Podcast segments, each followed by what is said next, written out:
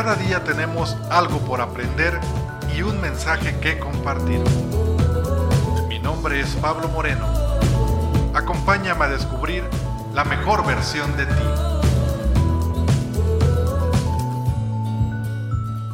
Hola a todos, sean bienvenidos al episodio número 10 de este su podcast, La mejor versión de ti. Un espacio donde compartiremos herramientas para potencializar nuestra vida y llevarla a otro nivel. Ya es el episodio 10, ya casi terminamos la primera temporada. Y en esta ocasión me acompaña un invitado de súper lujo. Su vida la considero una bendición a la mía, no solo porque está siempre disponible cuando lo necesito, sino que tanto su experiencia y su guía, aun cuando parezca muy duro, guían mi caminar en esta vida. Es guía espiritual, promotor de la fe, ha estudiado diversos cursos de teología es guía espiritual, promotor de la fe católica, ha estudiado diversos cursos de teología, ecumenismo, entre otras muchas cosas más. Creo que lo último que ha cursado es el diplomado en espiritualidad por parte de la Universidad Pontificia de México y para mí es un honor y un placer presentarle a mi padrino de matrimonio, Efren Gutiérrez. Bienvenido, Efren. Muchísimas gracias, Juan Pablo. Gracias por esta invitación que me hace estar en este espacio con con personas que para mí también son una gran alegría, una gran bendición, como tú y tu esposa y ahora tu hija también.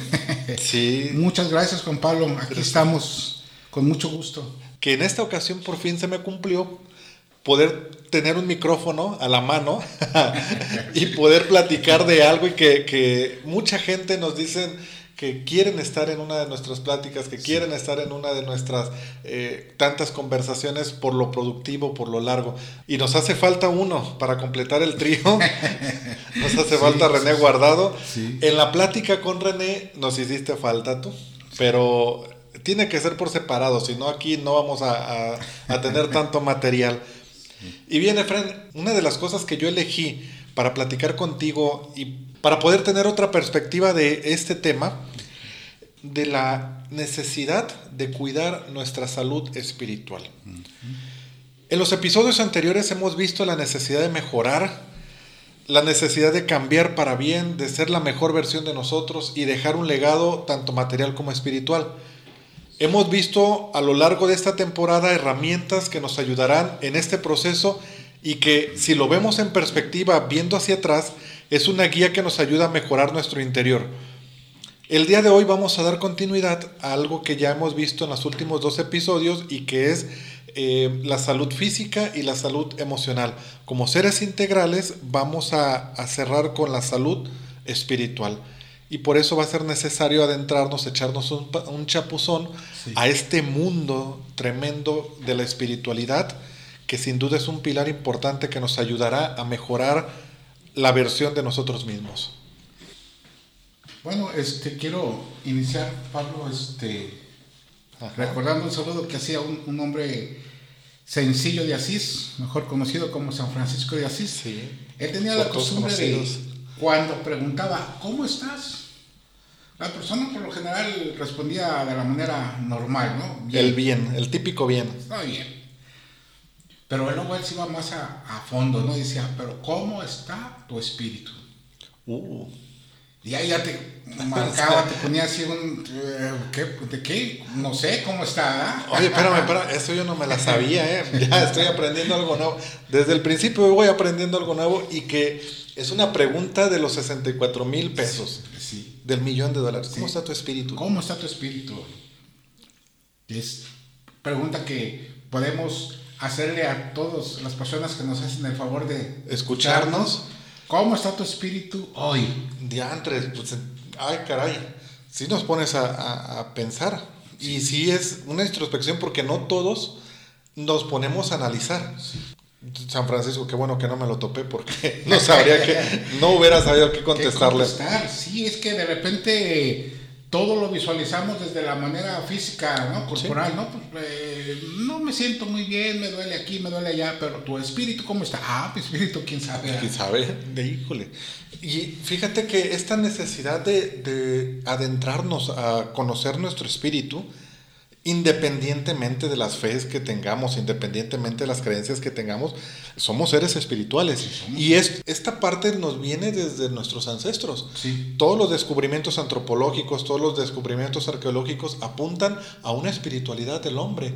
El hombre pensante, cuando ya empieza a ver hacia arriba, empieza a verlo, a, a conocer los fenómenos de la naturaleza, empieza a conectar, creo que empieza a descubrir su debilidad y la necesidad, o sea, su pequeñez y la necesidad de poderse agarrar de algo más grande. Superior. De algo superior. Un ser superior. Y entonces le ponían nombre a la lluvia, le ponían nombre al sol, le ponían eh, el, fenómeno del amanecer y el fenómeno del atardecer, porque no sabían si iba a aparecer el sol al día siguiente. Y entonces mueren sus, sus, sus familiares, sus cercanos, y les empiezan a dar sepultura con la esperanza de volver otra vez a retornar a, ese ser. Y descubrimos eh, grandes monumentos que todavía permanecen hasta hoy, como los de Inglaterra, Stonehenge, eh, que son pilares que, tienen una, una estructura mirando hacia el cielo, con todo lo, eh, mirando hacia las estrellas, con, una, con un acomodo tal que, que coincide con equinoccios tenemos más adelantito, o, ya varios años más hacia adelante, las tumbas de los egipcios, que eran cámaras de, la resurrección en creencias de ellos. Sí, sí. En creencias de ellos eran sus cámaras de resurrección. Pero fíjate cómo, cómo surge esta inquietud desde el origen del ser humano, de los principios. Desde antes que el ser humano aprendiera o tuviera ya un lenguaje verbal para comunicarse, era un hombre que ya pensaba, ¿no? De ahí bien merecido el título de Homo sapiens. Homo sapiens. El hombre pensante, el hombre que piensa.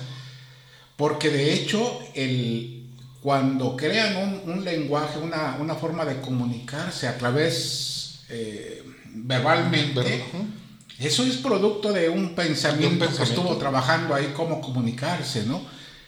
Y cuando inician todo este tipo, todo este proceso de conocimiento, sobre todo en la, época de los nómadas, cuando todavía no han aprendido a comunicarse verbalmente, que lo hacían más de una manera corporal o con ciertos sonidos. los, dibujos, las pinturas rupestres, el otro día estaba viendo las cuevas donde los, donde los dibujaron, las rocas. Las rocas donde los dibujaron tienen un acomodo en donde solamente en, ciertas fechas de equinoccio se iluminan, quedan iluminadas. y entonces lo que comentas, ¿no? que no solamente era lo verbal, sino que a través de sonidos, a través de la pintura. Sí, sí.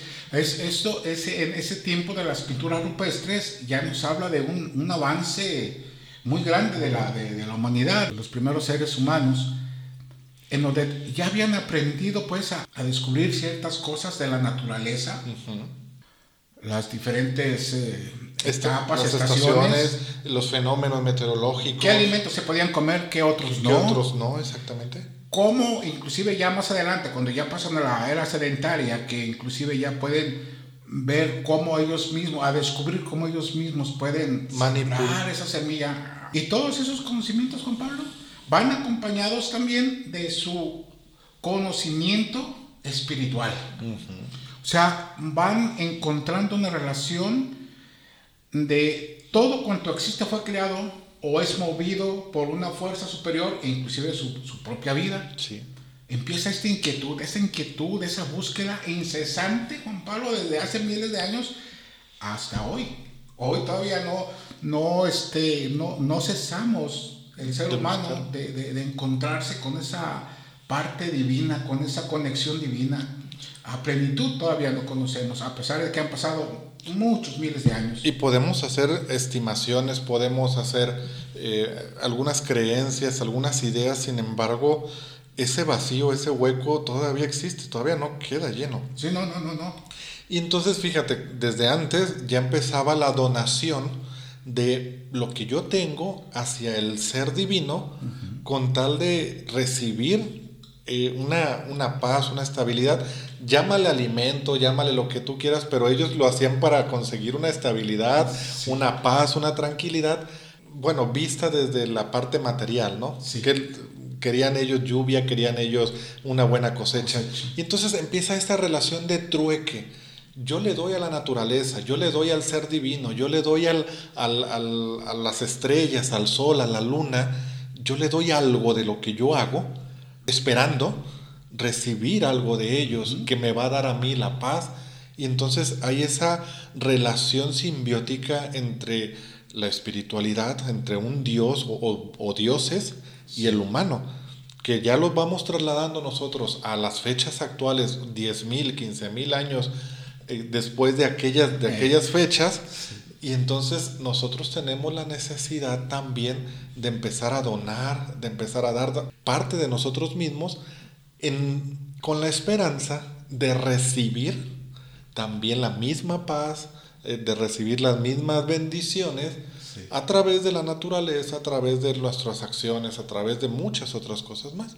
Sí, sí mira, es que eh, desde nuestros antepasados, cuando inician esta inquietante búsqueda, van descubriendo una esencia divina de acuerdo a su mentalidad, de acuerdo a su época, de acuerdo a su estado de vida de aquel tiempo, lo van relacionando y es, eh, podemos decir, el, Dios desconocido, ¿no? O sea, empiezan a descubrir que hay una naturaleza divina moviendo, actuando, tanto en su vida como en, en todo lo que es la naturaleza, todo el universo inclusive, que empiezan a, ahora sí que a tientas, andarlo buscando a tientas, a ver si por aquí, a ver si por allá.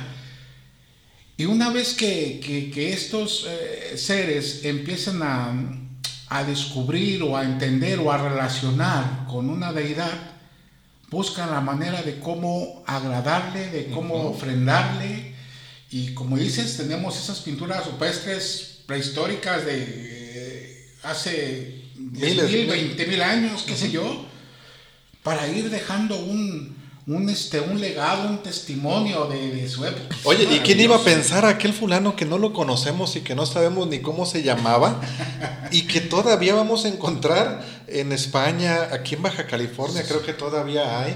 Pues quién iba a pensar ese fulano que todavía sus pinturas iban a durar tantos, mínimo unos 10 mil años. La fecha exacta no la tengo, pero mínimo unos 10 mil años. Ahora, tenemos un amigo en común que, que es un teólogo, Martín. Y una vez yo le platicaba a él, oye Martín, tú que estudiaste también esta parte de la teología, pero también la antropología y la sociología y todo este rollo, le pregunté, ¿dónde fue la parte tomando de referencia a los egipcios, en donde el humano humaniza a Dios. Y entonces crea ellos a los faraones. Al faraón lo creían Dios y entonces lo humanizaron.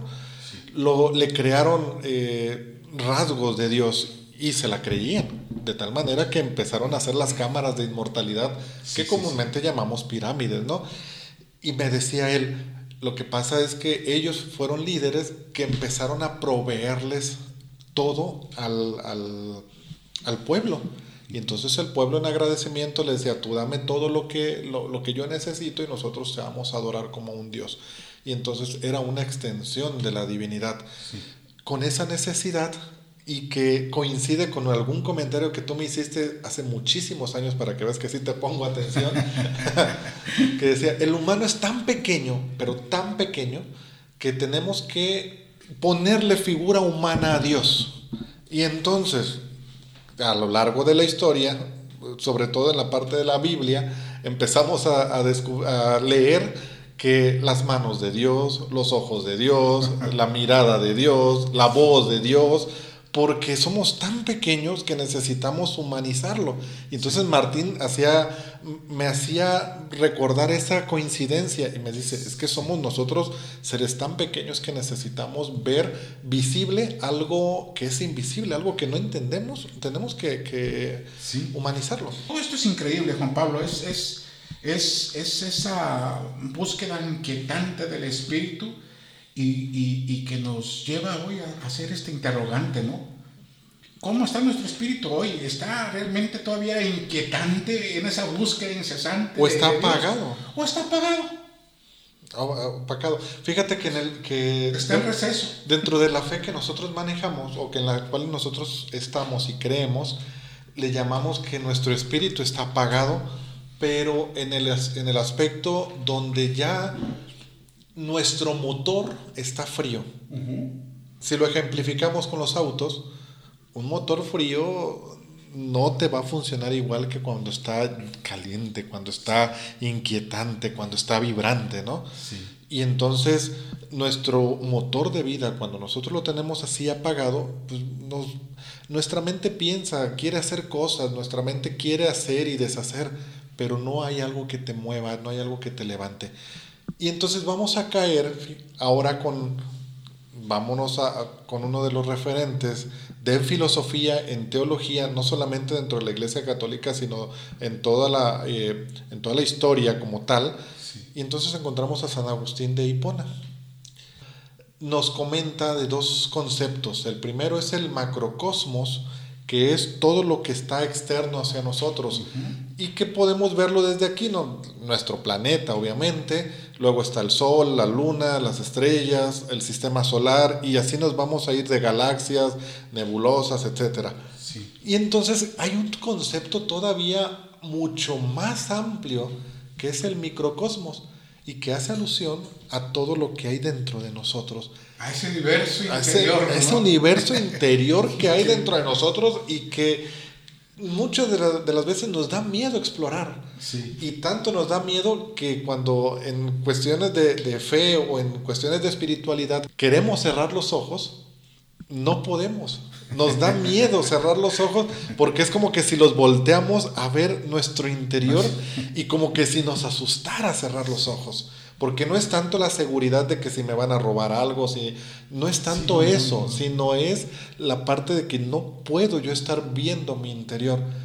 Y ese sería, creo que un termómetro para descubrir cómo está nuestra espiritualidad, ¿no? Sí.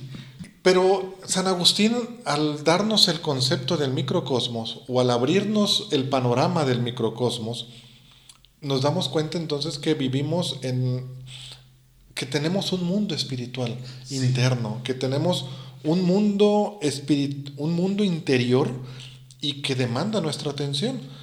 Sobre todo porque a veces vivimos al borde del abismo o sentimos que vivimos al borde del abismo sintiendo que estamos a punto de caer con todo el ritmo de la vida, ahorita con los tiempos de la pandemia, con tanto cambio que hay, cuestiones económicas, cuestiones de, de estrés, la misma dinámica del mundo, ¿no? tanta, tanta ideología que, que, se está contraponiendo y que por razones que no comprendemos vamos caminando, pero nos, nos sentimos vacíos, nos sentimos sin paz, perdidos, sin ninguna dirección.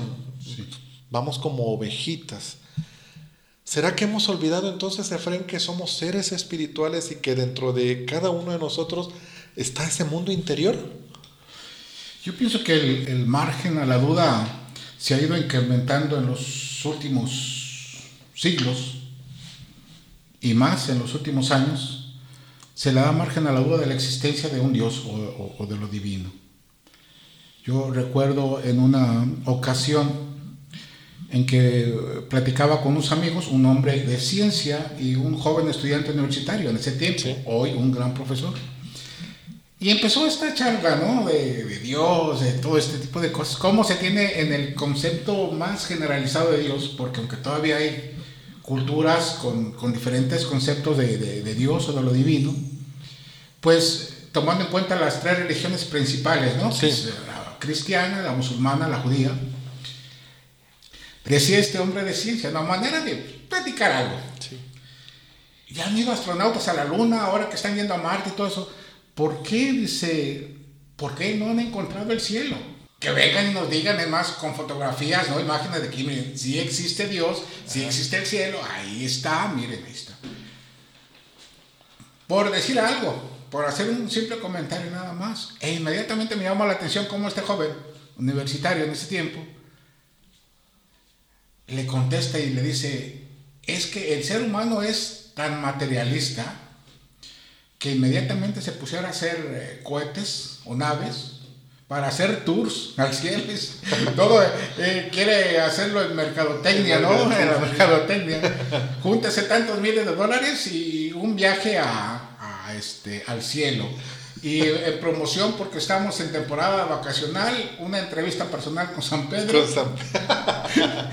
y con una cantidad extra usted puede entrevistar a algún, algún ser querido de sus antepasados, ¿no?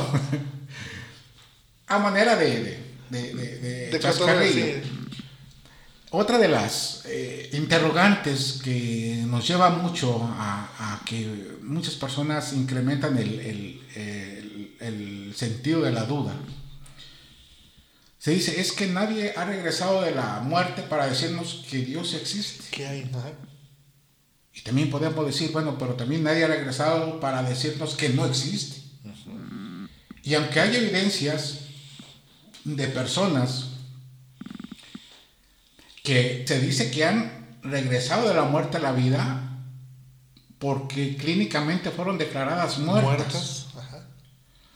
Y todos, Juan Pablo, todos cuentan que tienen una experiencia similar con algo divino, con una luz, con un ser, con un ser. Pero luego entra ese, ese comentario de que, bueno, a lo mejor el médico diagnosticó que estaba muerto cuando en realidad no, o que a lo mejor estuvo en un estado de coma profundo y entonces lo que trae solamente son los recuerdos de su memoria que... La duda, empezamos a dudar. A dudar. Pero a mí me llama la atención cómo también estas personas que cuentan esas experiencias, no todos son con una memoria de religiosidad. Y quiero hacer mención de, un neurocirujano, ex profesor de medicina de la Universidad de Harvard. Tú puedes encontrar, y le recomiendo a las personas que nos hacen favor de, escucharnos en, tu, programa, busquen por ahí en YouTube el testimonio de este ex profesor ¿Cómo se llama? Se llama este, Evan Alexander. Ok. Él estuvo durante 15 años de profesor de medicina.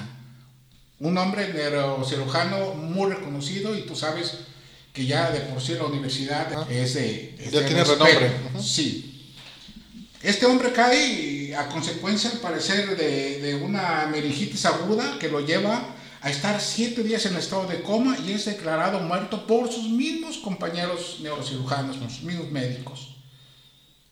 Un hombre que no tiene conciencia o memoria de, de, vivir cosas religiosas porque él no viene de una familia religiosa, él no es creyente, sin embargo tiene esta experiencia donde es declarado muerto no por un médico, sino por varios médicos, amigos de él, que estuvieron atendiéndolo en su, en su etapa eh, de enfermedad, que de todo lo declaran está muerto, ah, ya murió, pero regresa, regresa a la vida y cuenta esta experiencia maravillosa de, de Dios. Ahora, ¿cómo lo va a percibir o cómo lo perciben sus compañeros de ciencia? Ahí, ¿cómo puedes decir que es producto de su imaginación o, sus, de sus recuerdos? Que trae grabado en su memoria cuando él no era partícipe, ni siquiera era creyente. Y cómo está viviendo una experiencia tan así. Y me llama mucho la atención, Juan Pablo, de veras que les recomiendo mucho, vean este, este testimonio de este maestro, Evan Alexander, y puedan sacar sus propias conclusiones, que nos pongamos a analizar. Él tiene una experiencia religiosa pero la balancea con sus conocimientos y conceptos científicos. Muy bueno. Es muy interesante, muy interesante.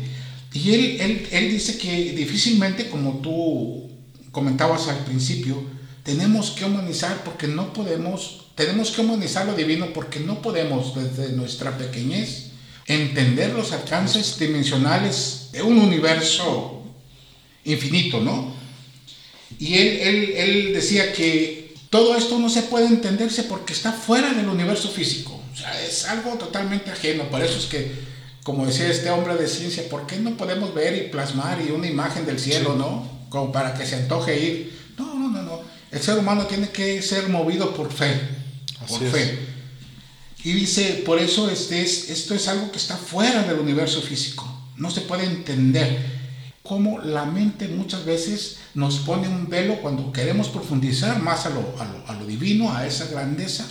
La misma mente nos pone un tipo de velo como una especie de mecanismo de defensa.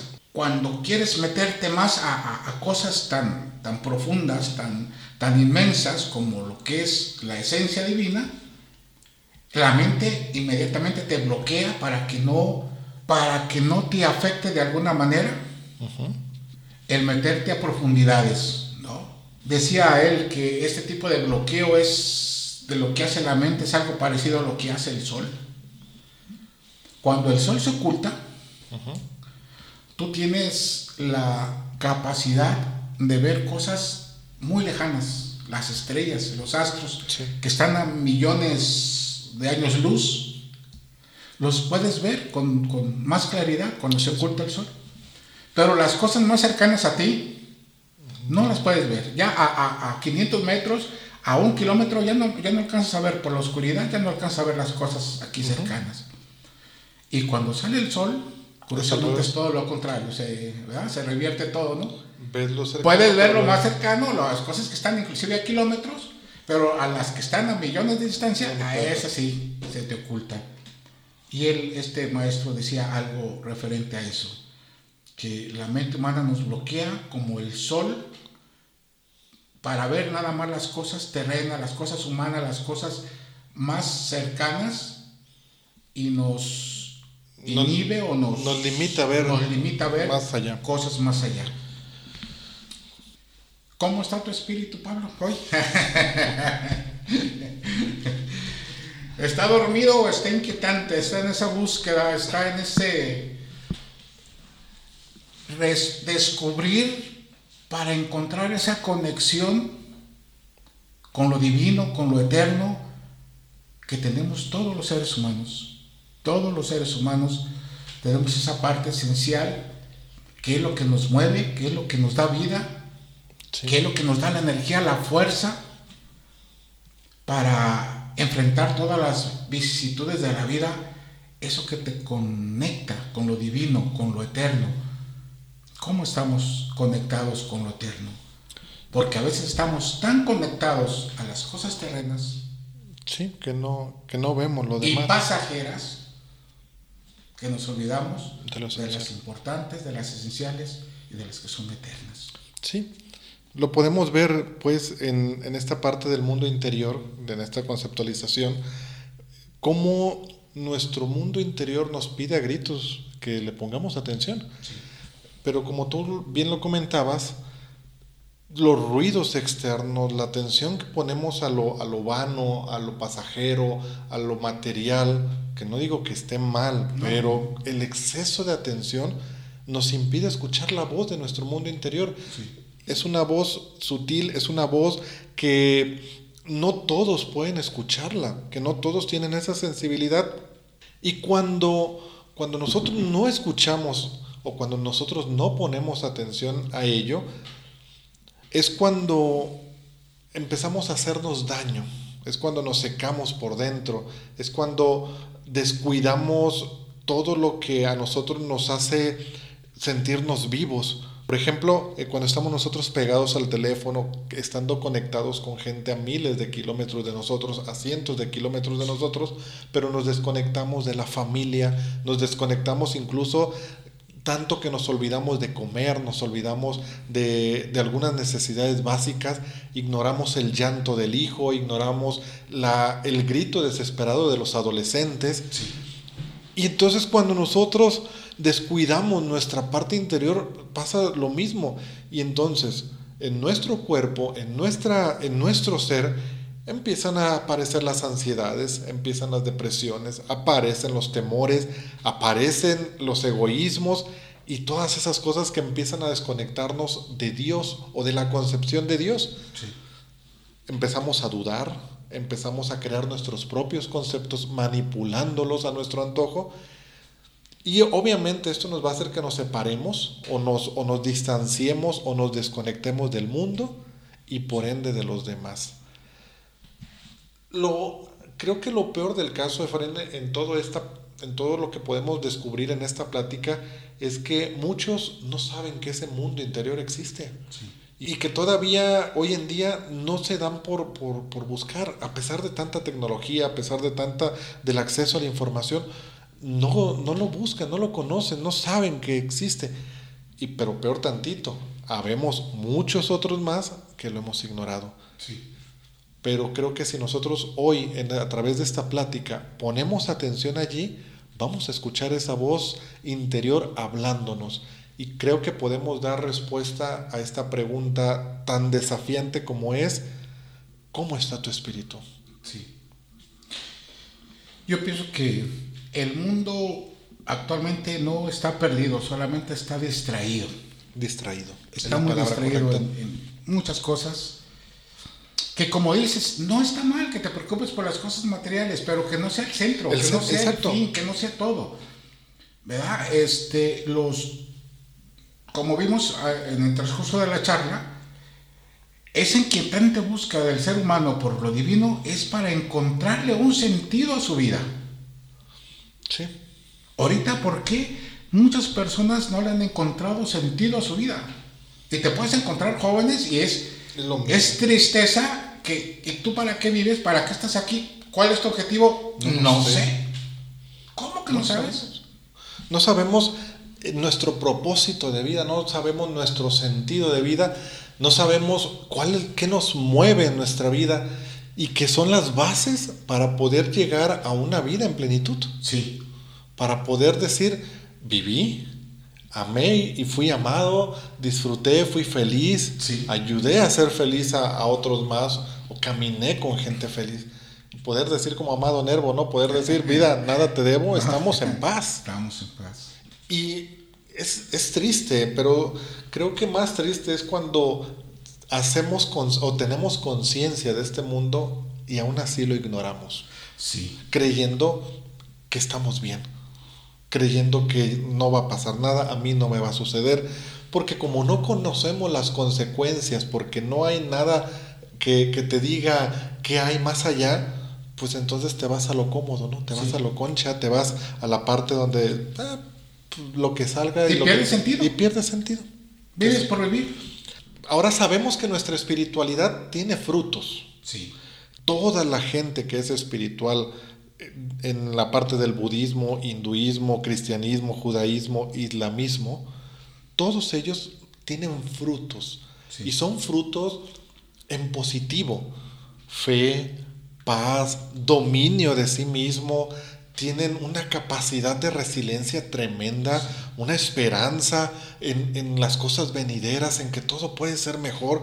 Tienen una capacidad de recuperación tremenda. Optimismo a través de la fe. Sí, pero no el optimismo, este, el, optimismo aparente, ¿no? Del que, ay, todo es feliz, todo es color de rosa. No, un optimismo que donde a través de, la, de las dificultades, sabes que vas a tener una respuesta y que eso va a pasar. Sí que, van a venir tiempos mejores, que todo va a cambiar y que todo va a pasar. Y entonces descubrimos que ese tipo de personas espirituales tienen un imán. Sí. Algunas personas le llaman vibran alto, tienen una buena vibra, tienen una, otros le manejan que tienen un angelote y tienen un imán. Pero cosa contraria, habemos personas o hay personas que son completamente lo contrario, que no manejan una espiritualidad y se nota. Sus acciones se notan a lo lejos, ¿no? Y entonces empezamos a encontrar gente que te inquieta, gente que te que va con la intención de lastimarte, de quitarte la paz, de herirte, de dividirte, de hacerte trizas de no aportarte nada, sino que al contrario, a ver, voy a ver qué te quito. Entonces esa gente le llaman malvibrosas, le llaman este, que vibran bajo, que tóxica, tóxica le, ponemos un, montón, de nombres, un, montón, de, adjetivos. Ajá, y que se nota leguas y, se ve de tal manera que alguien se presenta contigo y lo menos que quieres estar allí, ¿no? Se va esa persona y dices, qué bueno que se fue fulanito. Pero está el otro contrario, en donde la, la parte de la espiritualidad dice, ah, me encantó platicar contigo, me aportaste, me dejaste, qué bueno, ¿cuándo vuelves, no? O sea, ¿cuándo, vuelves otra vez? Que se repita. Que se repita. Ahora, Con base a estos frutos, Efraín, creo que podemos descubrir cómo está nuestra espiritualidad. Si yo ya les dije una lista ahorita de, las, de los frutos que produce la espiritualidad, fe, paz, mansedumbre, dominio de sí mismo, amor, eh, esperanza, generosidad, bondad, la otra parte también te va a dar una, eh, un desorden, te va a dar, eh, te va a quitar la paz, te va a dividir, te va a inquietar, te va a estresar. Creo que para los que nos escuchan, vamos a ver cómo está nuestra espiritualidad con base a nuestros frutos. Al levantarte, ¿cómo te levantas? ¿Con paz? ¿Enojado? ¿Desesperado? ¿Estresado? Es más, habemos muchas personas que incluso ni siquiera descansamos, ya ni para dormir servimos. Porque decimos que dormimos pero no descansamos. ¿Por qué no descansas? ¿Qué te agobia? ¿Qué te quita la paz? ¿Qué te inquieta? Exactamente. Ahora, eso es un síntoma de que algo está, eh, algo puede andar fallando. No, no significa, no lo estoy clasificando como una verdad o como ya un diagnóstico como tal, pero puede ser un signo de alarma donde, donde digas, algo me está inquietando y necesito volver a echarme un clavado a mi interior. ¿Qué es lo que estoy haciendo mal? Exacto. ¿Qué es lo que no estoy viviendo y qué es lo que estoy viviendo que me está inquietando, que me está quitando el sentido de la vida? Sí. Y entonces, vámonos ahora, vámonos al trabajo. ¿Cómo está tu trabajo? ¿Cómo, ¿Cuál es tu comportamiento en el trabajo? No se trata de que seas el típico persona este, que, que todo lo ve bien y todo lo hace bien. Puedes tener tus altas y tus bajas, tienes ese permiso porque eres humano, porque es un eterno aprendizaje y es un eterno caminar. Sin embargo, esto no justifica que no trabajes en ello. Esto no justifica que, que, no intentes tú mejorar tu versión y que quieras mejorar tu espíritu si bien ya nos pusimos a dieta en episodios anteriores o ya pusimos en nuestro, eh, a nuestro cuerpo a trabajar sanamente, nuestra mente, también, también es necesario nuestro atender, el, espíritu. Porque eso lleva a lo, a lo, a lo, a lo siguiente, Juan Pablo. Si atiendes tu espíritu, tu espiritualidad, vas a vivir más plenamente tu vida en, ¿Sí? de manera integral si descuidas esa parte esencial, porque no, como te decía en una ocasión, no tan solo es importante, sino que es esencial, tu vida no tiene sentido, tu vida no, no tiene un rumbo, tu vida no tiene una dirección. ¿Qué pensaría el ser humano cuando descubrió que era un ser único y repetible? ¿Qué pensaría? Yo pienso que ahí yo pienso que empezó a preocuparse un poquito más. Entonces, ¿por qué tengo esta oportunidad en esta universidad? Dejar, huella. Que no hay ni, ni ha existido otro igual que él ni existirá. Entonces, si está en esta vida, en este espacio de tiempo, es para algo, para un propósito. ¿Cuál es? Y se, trata de encontrarlo. Y, si, y, esa, esa inquietud la tenemos hoy. Si descuidamos y nos distraemos y descuidamos esa parte, vamos a, a distraernos hasta de nuestra unicidad. No vamos a ser ni siquiera conscientes que somos seres especiales. Vamos a empezar a repetir. Únicos e irrepetibles. Ya para ir aterrizando esta plática que les comento de tan buena que está, eh, podemos pasar horas y horas y esto es solamente algo limitado, ¿eh? Nuestras pláticas nos amanecemos literalmente. Puntos para mejorar nuestra, nuestra salud espiritual, pues es fácil. Primero, querer, querer poner atención a nuestro espíritu, ¿no?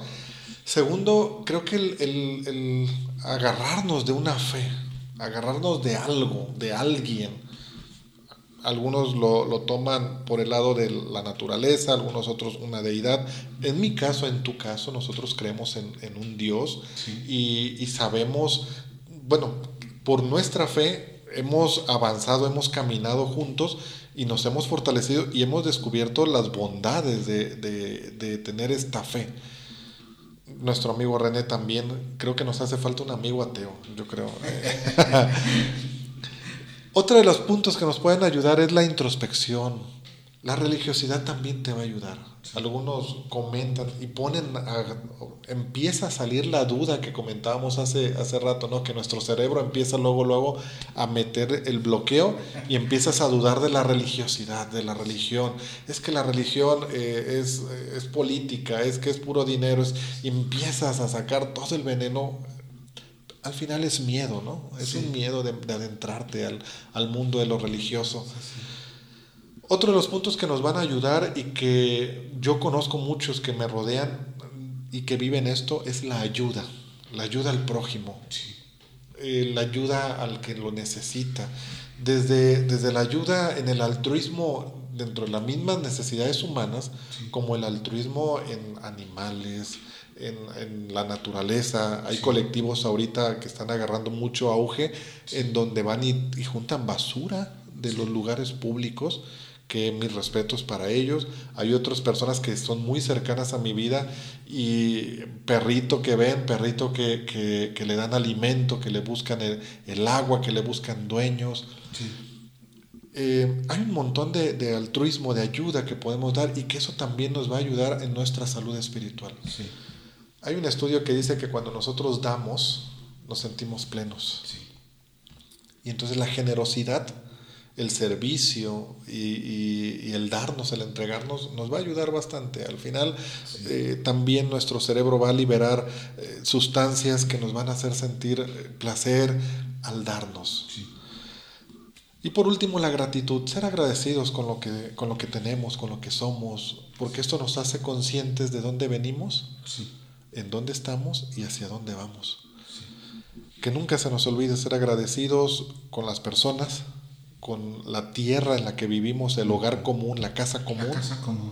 Y que nunca se nos olvide ser agradecidos con, con Dios, con, con, ese ser que, que, nos ha dado la esencia para que hoy tú y yo estemos aquí escuchando este podcast, estemos tú y yo en este momento coincidiendo, diría la canción, tantos años, tantos siglos y coincidir.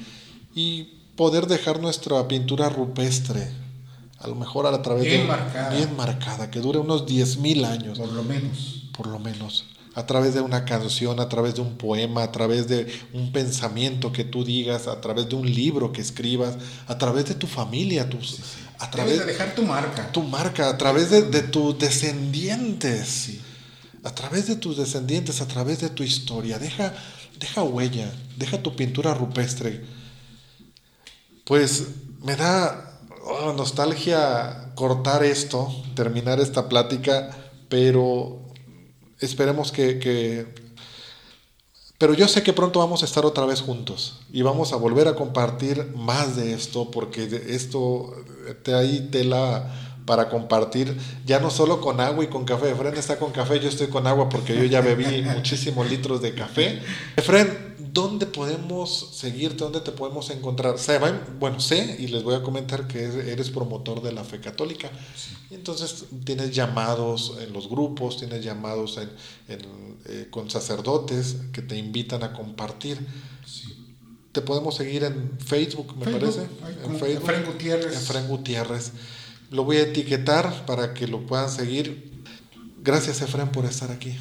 Gracias a ti, Juan Pablo, por darme esta oportunidad de estar en este espacio contigo, en este hermoso proyecto que va iniciando y que le auguro mucho éxito porque Muchísimas gracias. Es, es un éxito ya esto que estás haciendo. Eh, quiero terminar con una frase. Adelante. Así como inicié con una frase de San Francisco, quiero terminar con otra frase de San Francisco, yo soy franciscano. Francisco también tenía esta costumbre de preguntar, por ejemplo, en una ocasión iba pasando y estaba un maestro de obras, un albañil que nosotros conocemos, que son unos ingenieros y unos genios para la construcción de un maestro, bien dicho el título, maestro de la construcción, y le pregunta, hermano, ¿qué haces? Y él le contesta, pues aquí, trabajando. ¿Y para qué trabajas? Pues para ganar dinero. ¿Y para qué quieres ganar dinero? Pues para comprar comida. ¿Y para qué quieres comprar comida? Pues ya se sabe, para comer. ¿Y para qué quieres comer? Dice, pues para vivir. Y le dice, ¿para qué quieres vivir? No supo. Se acabaron las respuestas. ¿Cómo está tu espíritu hoy y para qué quieres vivir? y ahí te lo dejo a, de tarea, ahí te lo dejo a tu, criterio, a tu conciencia. Ya escucharon, ya escucharon, tenemos mucha tarea y no por algo es de los últimos temas, no por algo es para poder abarcar más, para poder eh, ligarlo. Y en la segunda temporada les prometo que va a haber más de esto. Bien amigos, hemos llegado al final de este episodio. No te olvides de compartir este mensaje, dejar tus comentarios y aportaciones, ya que en el último episodio de este podcast será para compartir todas tus dudas, comentarios y aportaciones de los que nos han escuchado a través de la temporada. Sígueme en mis redes sociales, en Instagram y Twitter estoy como arroba jpablo-mo, en la página de Facebook como Pablo Moreno, en Spotify, Anchor y YouTube como Pablo Moreno, la mejor versión de ti. Nos vemos como siempre el próximo miércoles con un episodio más de tu podcast, La mejor versión de ti.